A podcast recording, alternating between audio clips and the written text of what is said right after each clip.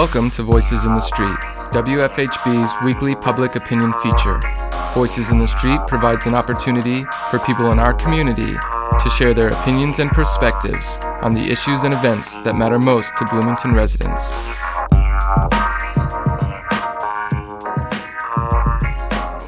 President Donald Trump recently criticized American domestic policy, wherein if you're born on U.S. soil, you are automatically granted citizenship. Trump says he would like to change the policy, which would require circumventing the 14th Amendment.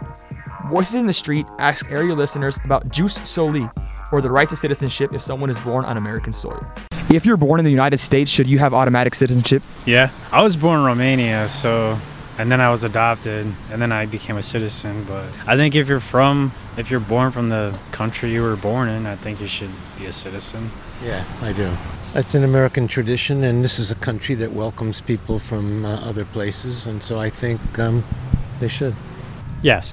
It's been a principle of our country since the 14th Amendment, so, we're a nation of immigrants, as much of a cliche as that sounds, but, it's really, I think, helped make our country what it is. Yeah. Yes, I do, because I see plenty of precedents where I definitely thought Native Americans and African Americans should be granted full citizenship because they were born here. And then that applies to a whole lot of other situations. Of course, yes. Because if you live in this country, you deserve to have your opinion and you deserve to have a say in what goes on. That's an inherent right. There's nothing wrong with that. Who's going to object to that? Yeah, it's enshrined in the Constitution. What else can you say? If they're a U.S. citizen, they're a U.S. citizen. So yes. Of course. We're all citizens. We all contribute to the greatness of our nation. As long as the parent is a U.S. citizen, I don't see a problem with that.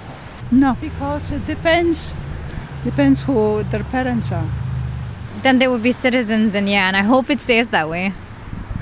I don't see why not. I think it's fair. Yeah, I don't know. I think that gets heavily politicized, but yeah, I think anybody who's born here and has been raised in this culture kind of understands what's going on, whether or not they're originally from our culture or not. It's just, if the parents are a United States citizen, it will be much easier for the process. So yeah, if they're born here, I believe so.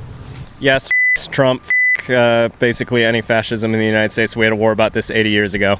I haven't liked him my whole life, and it just amazes me that people can look at him and think that he's a rational human being or a good businessman when he's clearly just in it for himself. So, well, you can't do that by an executive order, and people have made that clear, although Lindsey Graham has said he wants to introduce legislation to change that, which, that's just ridiculous. It's never going to pass. But the bigger problem I have is that he wants to be able to do that. Trump wants to do all these things that are very dictatorial and authoritarian, and while I'm not calling him Hitler, the Nazis didn't start off by killing 17 million people in the concentration camps. Because they should be considered a naturalized citizen.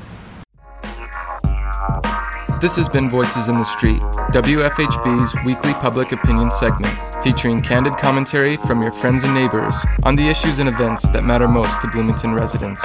Voices in the Street is a volunteer-powered production of our News and Public Affairs Department here on WFHB 91.3 and 98.1 FM, community radio for South Central Indiana.